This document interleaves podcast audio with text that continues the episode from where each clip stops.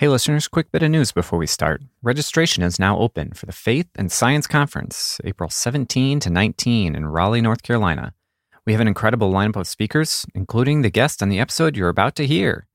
And we'll be hosting a live podcast with Francis Collins and COVID vaccine pioneer Kizzmekia Corbett. Language of God listeners can get 10% off by using the discount code LOG at checkout. That's on top of an early bird discount if you register soon. Go to conference.biologos.org or the link is in the show notes. See you there. Now, here's the episode.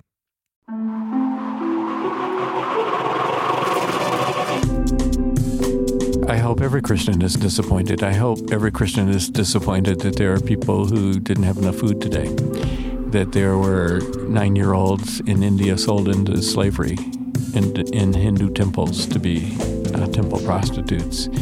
Um, there are a lot of reasons to be disappointed in the world, and we're called to feel that, that disappointment, not just sit around feeling bad about it, but to do something about it. That is part of our mission in, in the world.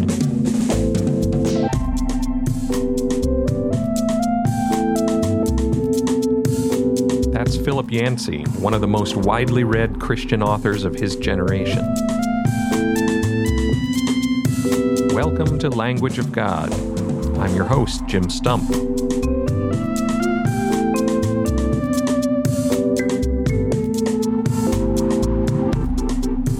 Philip Yancey has sold some 16 million books, including Where is God When It Hurts, What's So Amazing About Grace, The Jesus I Never Knew, and Soul Survivor.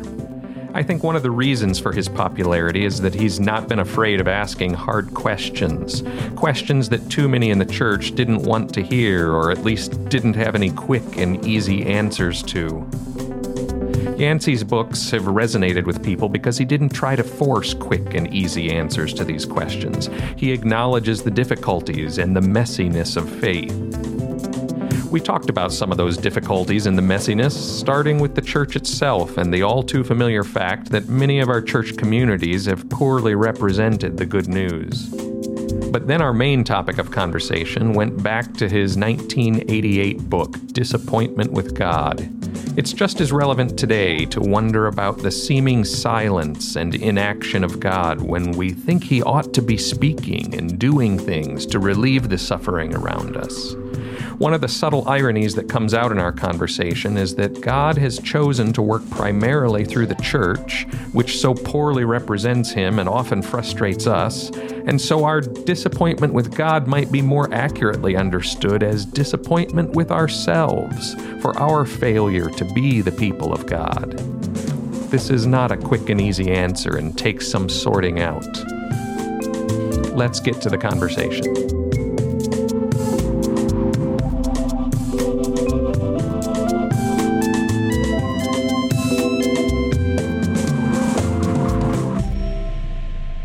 Uh, maybe for the record, can you give us uh, your name and what you take your occupation to be?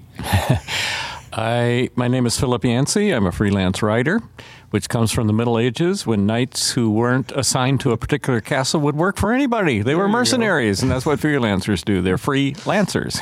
Your lance is not uh, assigned to anyone right. in particular, huh? So I've heard you talk a couple of times about growing up in a dogmatic church, and it sounds like you're a little frustrated with the way they conditioned you to think about science. Is that a fair characterization? Uh, actually, they conditioned me to be frustrated with anything they said. and I think that's one of the real dangers that dogmatic churches can pose for curious thinking young people, particularly. Because, for example, I grew up in Atlanta, Georgia, just before just as the civil rights movement was getting underway. And at my church, they taught straight from the pulpit the curse of Ham theory in Genesis, from Genesis 9. Jim here from the studio in post production. When you hear that sound, it means we want to share some background and fill in a gap. Here, Philip was referring to the curse of Ham. Ham was one of Noah's sons, and the story in Genesis 9 tells of a curse placed on his descendants. Unfortunately, there have been people who've tried to use this as some kind of scriptural justification for slavery. That's what he's referring to here. For those of you who don't know it, I'm so glad you don't know right, it. but, seriously. But it's one of these racist theories about the origin of race. And and it's just it's just nonsense. And yet it was taught to me as truth. Well, later I found out it wasn't true at all. I, I was told uh, the curse is that the children of Ham, the descendants of Ham, are good for servants, but they could never be a CEO of a company. Well, I happened to win a scholarship at the Center for Disease Control, then called the Communicable Disease Center, and I walked in. I had studied my uh, my mentor for the summer. I had studied his his uh, papers. He's a PhD in chemistry, and I walk in, and it's a black man. And suddenly, ding, ding, ding, ding, I realized my church lied to me. They are wrong. Mm. And if they're wrong about race, maybe they're wrong about evolution. Maybe they're wrong about the Bible. Maybe they're wrong about Jesus. And it was a huge crisis of faith. And the only way I dealt with it was just to back off from faith for a period of time. And it took me uh, is taking me a, a, long period of time to sort out. That's what I do as a writer to sort out what is worth keeping and what is what needs to be shed, because the church doesn't always get it right. And if you get it wrong on science, if you get it wrong on one of these topics, you are opening the door to people just uh, dispensing with with everything that, that the church taught. So I would guess that most people in those communities of faith that you're describing are not intentionally misrepresenting the world, are they? I mean, I, am trying to I'm trying to sort out how should we feel toward those communities today. We're fellow believers in Christ at some level, mm-hmm. and yet the destruction, uh, some maybe destruction is too strong of a word, but at least the harm that is done in the names of some of them mm-hmm. um, is difficult. And you've been the recipient of that. I've been the recipient of that how do we what's the right attitude toward these communities today. If they're mistaken that's one thing. Mm-hmm. and wrong that's one thing. But intentionally so maybe a few sometimes for other agendas but i don't know. What's your how do you how do you feel toward those communities today your community that you you came from?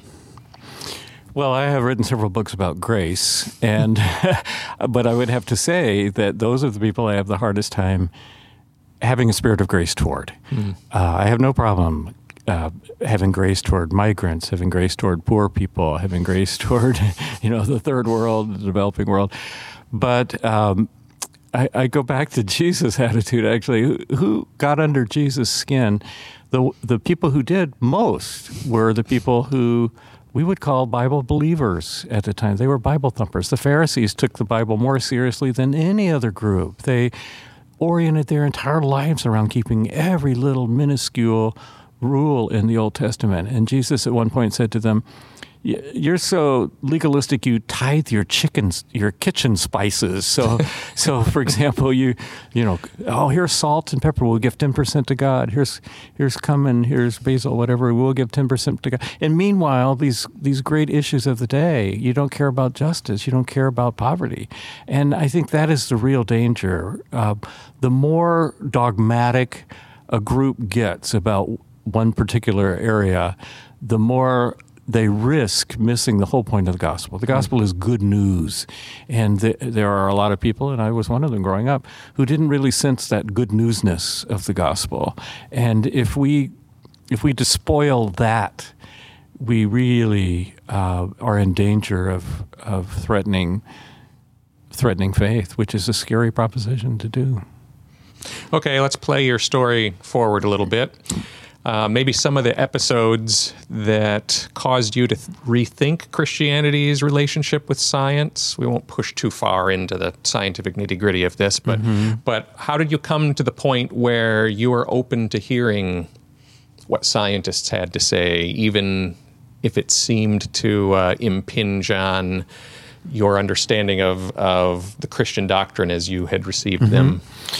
I remember clearly in high school, this would have been about the 11th grade, I think, an advanced biology course where uh, I took on uh, Charles Darwin and the origin of the species, and uh, of course wrote a term paper exposing all the flaws in, in evolution. And and uh, one of my my professor there, a man we all called Doc, who was who was a very good scientist and great teacher, and actually, he showed me grace because uh, he could have ripped my paper apart, but he didn't do that. He just said, keep thinking, but as you think, think about this also and think about that as mm. well. And maybe you should track this book down. Maybe you should track that.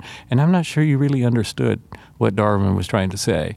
So that was that was an important moment. And then someone gave me a little book. There were very few books back in uh, say the 19, late 1960s on science and faith. It wasn't uh, wasn't a real ripe topic for publishing, at least.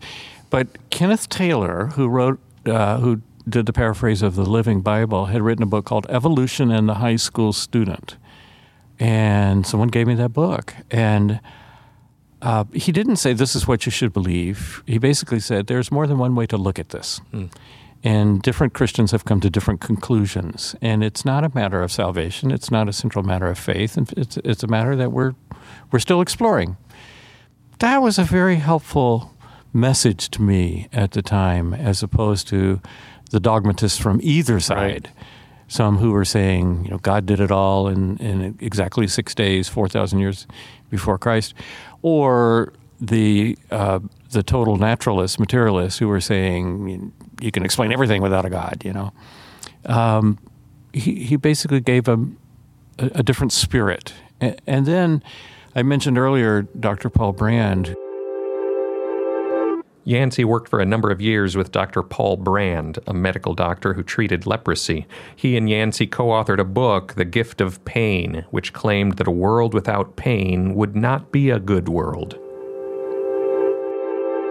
I mentioned earlier Dr. Paul Brand, who, who was a very good scientist and had thought long and deep about these things. And uh, was was a deeply reverent person who who saw uh, God's hand all the way through creation, including his specialty, which was pain. You know, he mm-hmm. tried to he tried to invent, create a pain system to protect his leprosy patients who lacked pain and therefore went ahead and destroyed themselves. So he, he actually had to think like the creator, and he realized the the challenges that God faced in coming up with with our bodies his influence on me was profound, and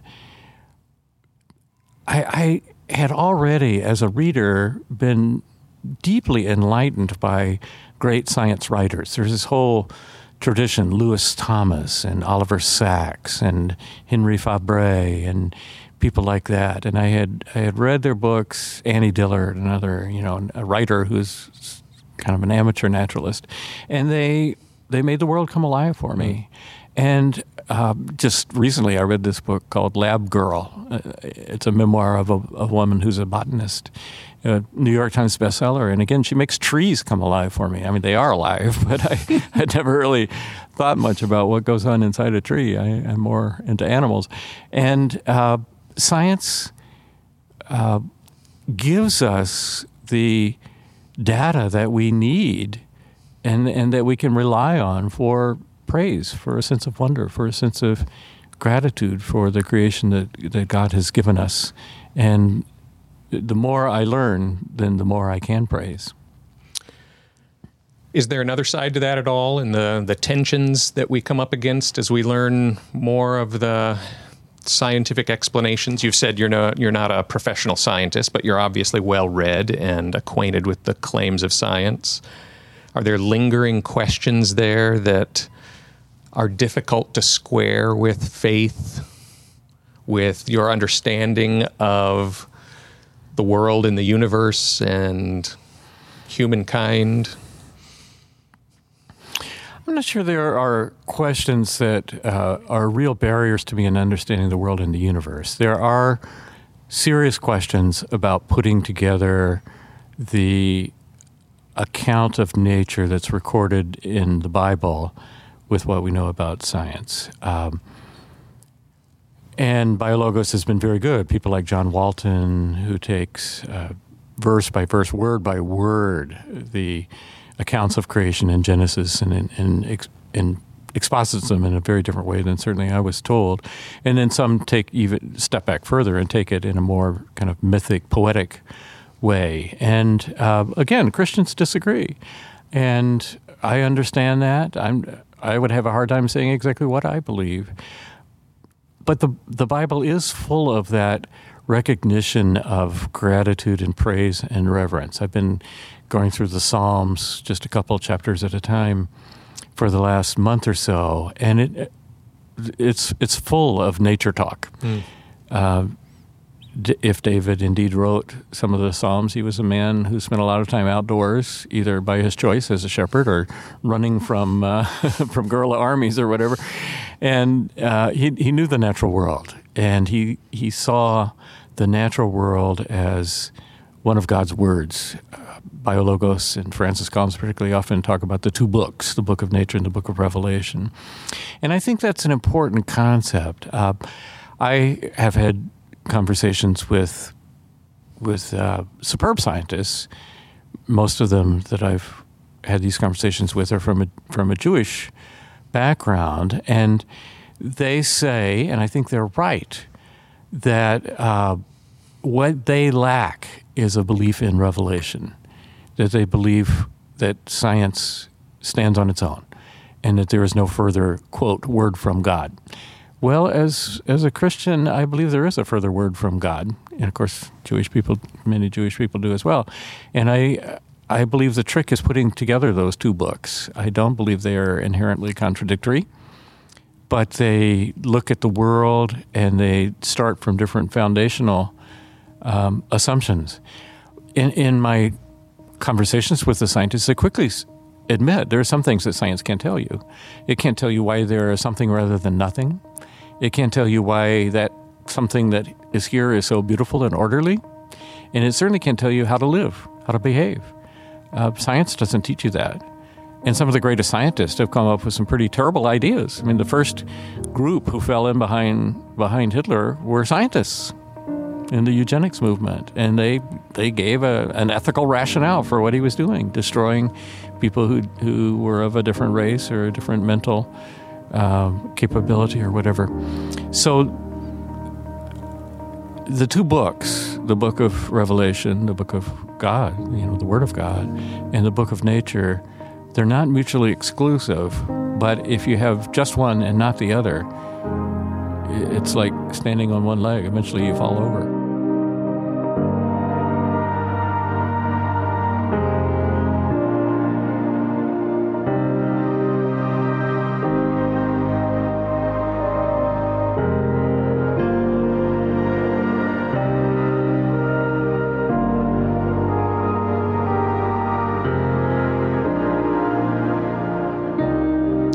This habit of writing the date and the place when I got a book on the front cover. And I pulled this one off the shelf when I was getting ready for this, and I see March the 18th, 1998, from the Trident Booksellers Cafe in Boston, Massachusetts, where I got this book. And as you can tell by looking at it, it's since uh, sustained a bit of water damage from a flood in our basement not too long okay. ago. But it's still uh, readable and usable. And at the time I got that in 1998 I, in Boston, I was in graduate school, and I remember uh, reading it intently because it seemed to acknowledge and take seriously some of the questions that weren't always socially acceptable in the conservative church society that I grew up in. Isn't it a bit unholy to say you're disappointed with God? what led you to write such a book? I don't think it is unholy at all. And the reason is I started reading the Bible, especially the Old Testament. And that book came came out of an experience I had where I read the entire Bible all the way through in uh, two weeks, taking notes on why God would sometimes act and sometimes not act. And it got this uh, this bird's eye view of of God's actions. And uh, in the process of doing so, in books like Psalms, Lamentations, many of the prophets, uh, Habakkuk, Job, disappointment with God is paramount. And I became impressed with a God who not only gives us the freedom to rebel, to uh, lament, you know, to cry out in anguish, but gives us the word to use, the words all the way through. Mm. About two thirds of the Psalms are Psalms of lament, which really are, are ways of saying, God, I don't like the way you're running the world. Uh, I started with three questions. Why does God hide? is God unfair and is God silent? And I found out that there was a period of time when God, those questions did not apply, where God was not silent, where God was not hidden, and God was very fair. If you go back, particularly when the Israelites were freed from Egypt, God met with Moses in person. You, there were no little Jewish atheists in those days because the, the tent of meeting was glowing. And if you doubted God's existence, just go over and touch Mount Sinai, and you would believe in God about one nanosecond before you were incinerated. and fairness, my goodness, go through and read the contract in Deuteronomy as Moses spelled it out. If, if you keep these laws, you'll never have you'll never lose a war all of your crops will be fertile, all of your women will be fertile. Um, you'll always prosper. But do we look back on that time as a time of great faith? No. In fact, Paul says this was this was the proof that that style of working doesn't work. that here God was answering these questions in certifiable ways, and yet that were, that really wasn't the problem. And I started thinking, we want God to act like one of us we want God to come down magically and fix our health problems, you know, the calf muscle that I just tore or whatever it is. And so many of our prayers are along that line. Wait a minute. If, if God is a spirit, doesn't God have the right to decide how God wants to act? In the Old Testament scenes, God did intervene, but when when a holy, omnipotent God steps into the laws of planet Earth. They're usually body bags. They're usually scorch marks. So. Uh, you touch the Ark of the Covenant and you die. You touch Mount Sinai and you die. You know, it's it's it's not easy. And gradually, God withdrew, in a sense, from doing it God's own self, through doing it through His Son, who be, did become one of us, who was vulnerable, who had power, yes, but he didn't exercise that. He could have called on legions of angels. He didn't. He let himself be crucified. And then gradually, Jesus said, When I leave, it's actually for your good that I'm going away because the Spirit will come, and the Spirit's your comforter, and, and, and God will live in you. And you will go places, Judea, Samaria, the ends of the earth, China, the United States, Japan, where I never got to go. So get going, guys. And he turns it over to us. And so God primarily, as I read the Bible story, has been weaning us away from that direct intervention and, in a sense, turning over the mission to us. God is a spirit. He wants to relate to us in a spiritual way. So the Holy Spirit is not an inferior way of God acting. The Holy Spirit was, was what God intended from the beginning. That's the most personal, intimate kind of communication. And yet we keep kind of yearning for that Old Testament style. Oh, God, if you would just win our wars for us, if you would just solve our problems for us. And so often it doesn't happen, and then people are disappointed. So disappointment is a relationship of some sort, right? Between my expectations I have for something and what that other something does or doesn't do. Correct. So it sounds like the uh, problem with disappointment is not with God. Yeah. It's with what our expectations are, that our, our expectations are for God to act differently than God has chosen to do now. Is that a fair summary? That's, that's an excellent point, Jim. Um, no fan of the Cleveland Browns was disappointed that they weren't in the Super Bowl. they were ecstatic because they almost won as many as they lost, you know, whereas last year they didn't win a single game uh, our disappointment is completely determined by our expectations. So, throughout the course of the book, I think it's fair to say that you're not attempting to somehow solve the problem of evil in this intellectual sense where you're convincing atheists or something that have rejected God because of evil in the world or something. Rather, this is a, uh, a meditation working through for people who already believe in God but are wondering about why is, why are some of these things happening? Why won't God act in this way? Is addressing more of that emotional side. Is it fair to distinguish? Uh, between the intellectual problem of evil versus the emotional response that we might have? Very much so. Uh, the, way that book came about, I had written a book, my first book called Where is God When It Hurts? And that was pretty much on the physical problem of pain, why there is such a thing as physical pain. And Dr. Brand, with, working with leprosy patients, made very good points about that that I had never considered before. So he changed my whole way of thinking.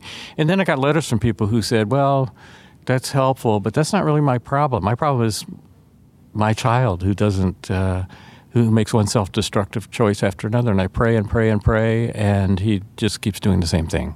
And you have a recurring character in here. I Yeah. assume it's a real person. It is a real person, yeah. that is is working through some of those issues as well that you're responding to. Right. And and often disappointment works kind of like Chinese water torture. It's just one little thing after another. It's the child who keeps crying. It's the the child who keeps going back to alcohol or drugs. It's the the uh, parent with Alzheimer's. You know, maybe it's not your own pain, but you're just in this orbit of suffering, and it just wears away at you, and and you cry out to God. And even C.S. Lewis, who wrote a great book, the Ph- philosophical problem of pain, uh, was dealt with very well in his book, The Problem of Pain. But then when it was his wife, he wrote a grief observed. Mm. He said, right when you need God most, you hear the sound of double bolting on the door and nothing else, then silence. And uh, that's the emotional side.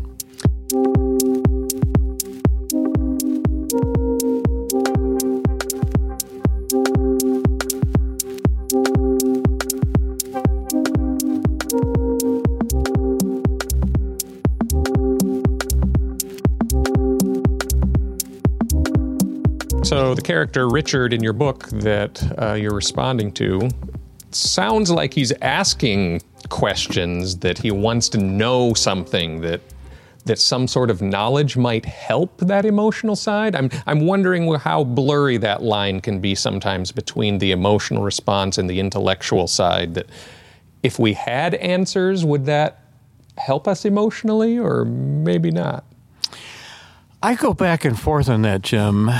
In one sense, um, doctors tell me that a person who is a lifelong smoker, if you told them that they have lung cancer, it's a little easier for them to take. They're not that surprised. They've been li- watching these ads on TV for 30 years, you know.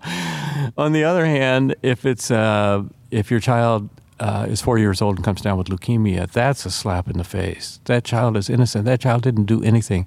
So in in some ways, maybe knowing a why would ease it a little bit, but it doesn't solve the problem. You're still dying of cancer, you know, either one, and and so there's you have to step back and and uh, ask the larger questions. Why did God put put together this planet in the way that God did?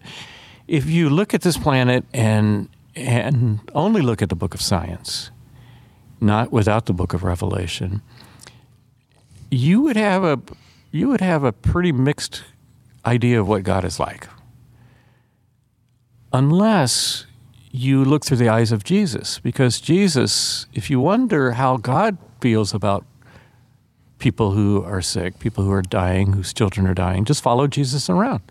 See how he dealt with a person who, a widow who just lost her only son, or even a Roman soldier whose servant fell ill. He didn't give any lectures about, well, you just got to get used to it, or um, you know, some theoretical problem of pain. He cried. He he said it right. He's, this is wrong, and that's a promise that we have. And of course, Jesus joined us in our suffering, and in the resurrection, we believe we have a template of what God plans to do with the entire planet to set right, to resurrect what was wrong, what was incomplete, what was displeasing about creation. Isn't the response to that often, though, why not set it right now? Or why not at least relieve some of that? So, uh, your point of how God has changed in the way he relates to people in the world uh, from the Old Testament times where we could point at him and see him, you counter with saying, well, miracles, those miracles did not necessarily foster deep faith in those people at that time, right? But they could, miracles, relieve some suffering, couldn't they? If God would stop the Sandy Hook massacre. Or a little bit later, you say in the book, miracles are about love, not power. But wouldn't it be the loving thing to do to relieve some of that suffering now? Absolutely. And my answer to that is I have no idea. I, I'm going to ask God one day myself. um, in in Exodus, you you hear you see God says, "I have heard the cry of my people, and I will step down and liberate them." But that's after 430 years of them being uh, enslaved and brutalized. Or the Holocaust, you know, the, the plot that Bonhoeffer uh, on the margins participated in.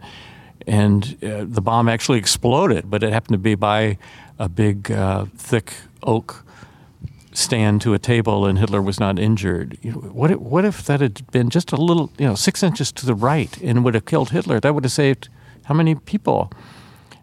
Who knows? I have no idea. I have no idea why God makes those decisions or. Um, I, I've known of a few, a very few apparent miracles in my lifetime, including one good friend who was apparently healed of stage four pancreatic and liver cancer, which I, I had never heard of a healing of that. And she, to this day, says, I have no idea why me, why me. It's as urgent a question as you often hear that why me from the people who came down with cancer, you know, why me? Here she's saying, I was healed and I have no idea why. And I don't think any of us know. Certainly, God didn't attempt an answer to Job. We just have to go by what, by the character of God that is revealed in Jesus. That is primarily what we do as Christians, and then save up some of those questions. God doesn't mind the questions. That's why the, the Bible is full of those questions.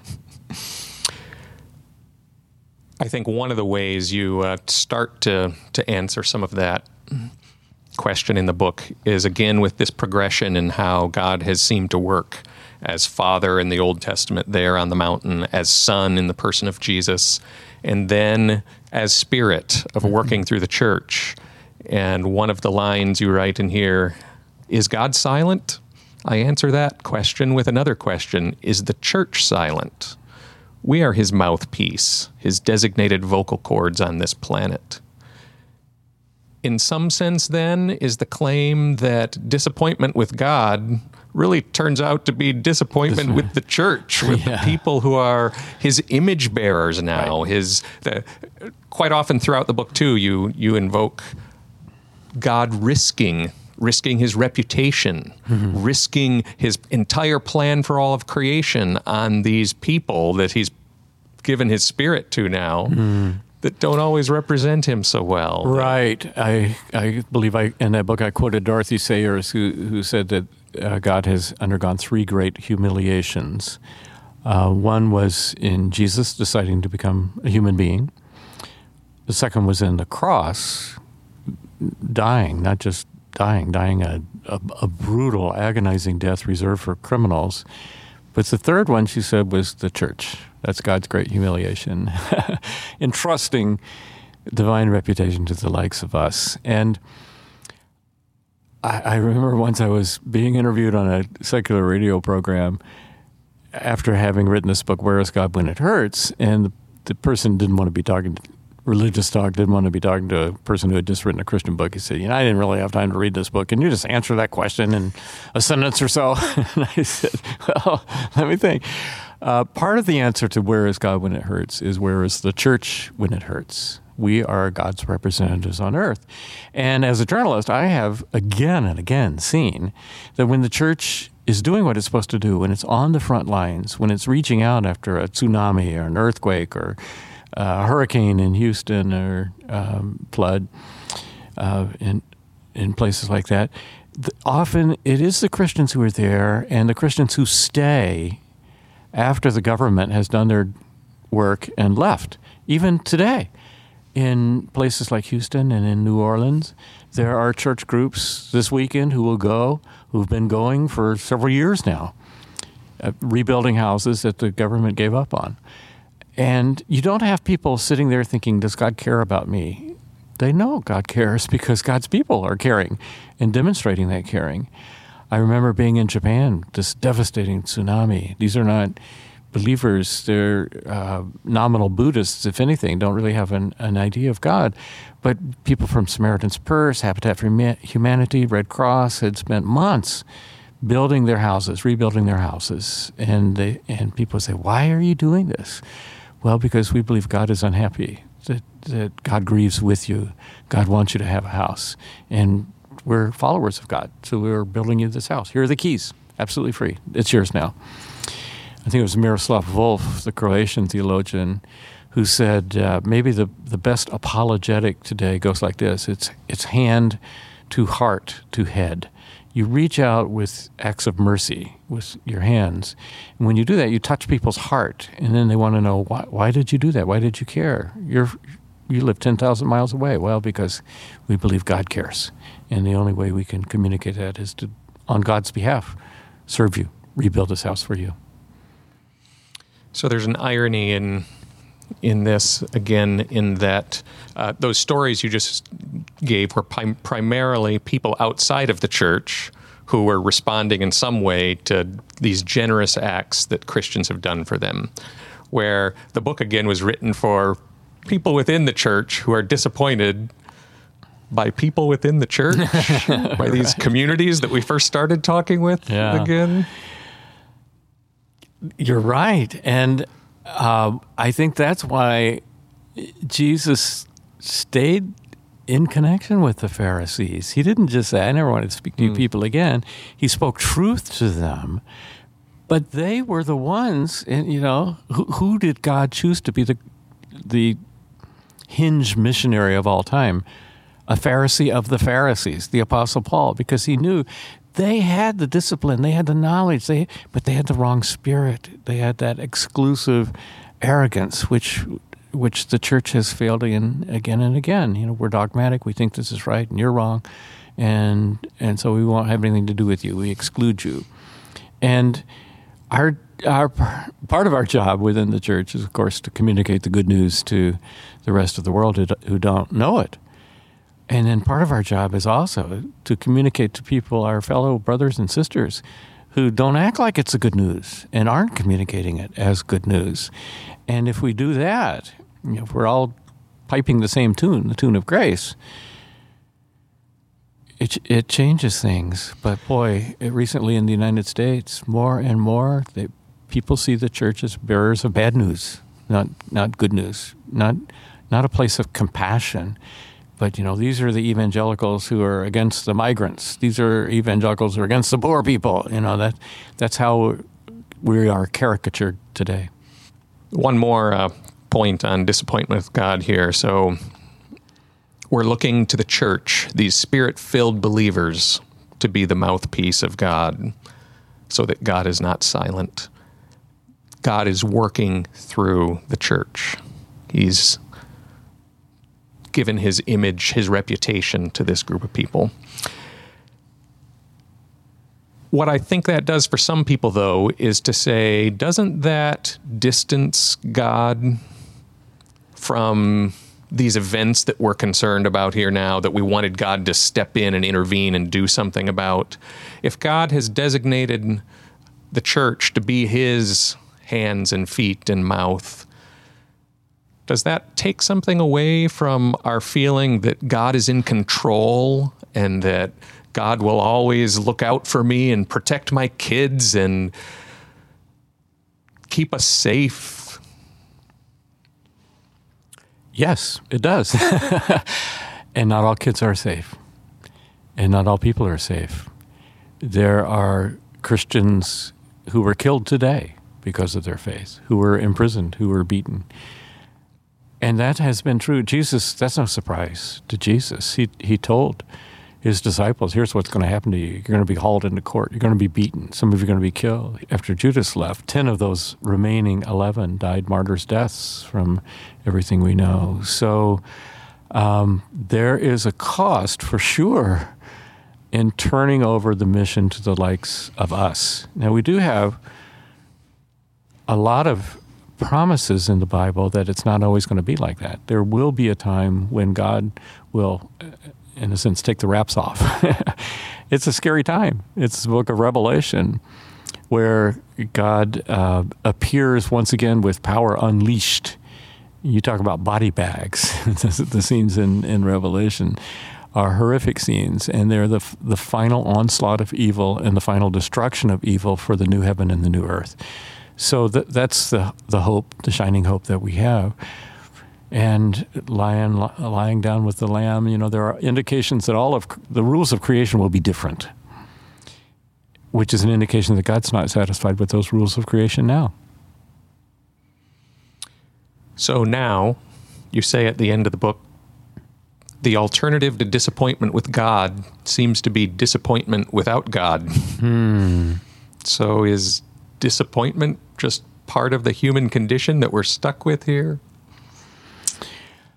I hope we are. I hope every Christian is dis- disappointed. I hope every Christian is disappointed that there are people who didn't have enough food today, that there were nine year olds in India sold into slavery in, in Hindu temples to be uh, temple prostitutes. Um, there are a lot of reasons to be disappointed in the world, and we're called to feel that, that disappointment, not just sit around feeling bad about it, but to do something about it. That is part of our mission in in the world. And and again, as a journalist, I've seen it again and again. Uh, Dr. Brand being a, being a prime example. So disappointed with people who are disfigured by the disease leprosy to dedicate his life to the lowest people on the planet, people who are in the untouchable caste in India who had leprosy. Here's this brilliant surgeon. He didn't he didn't throw away his life. He invested his life. And and that's what we're called to do as Christians. Thanks for talking with us. My pleasure.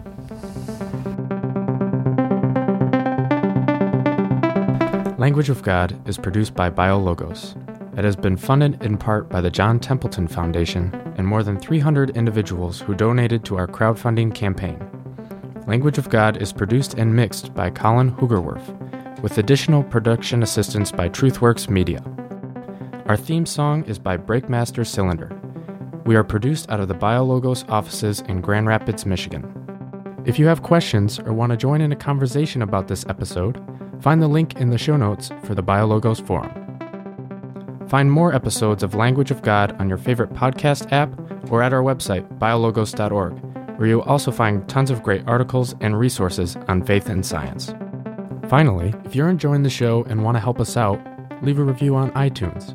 We love hearing from you and it helps other people find the show. Thanks.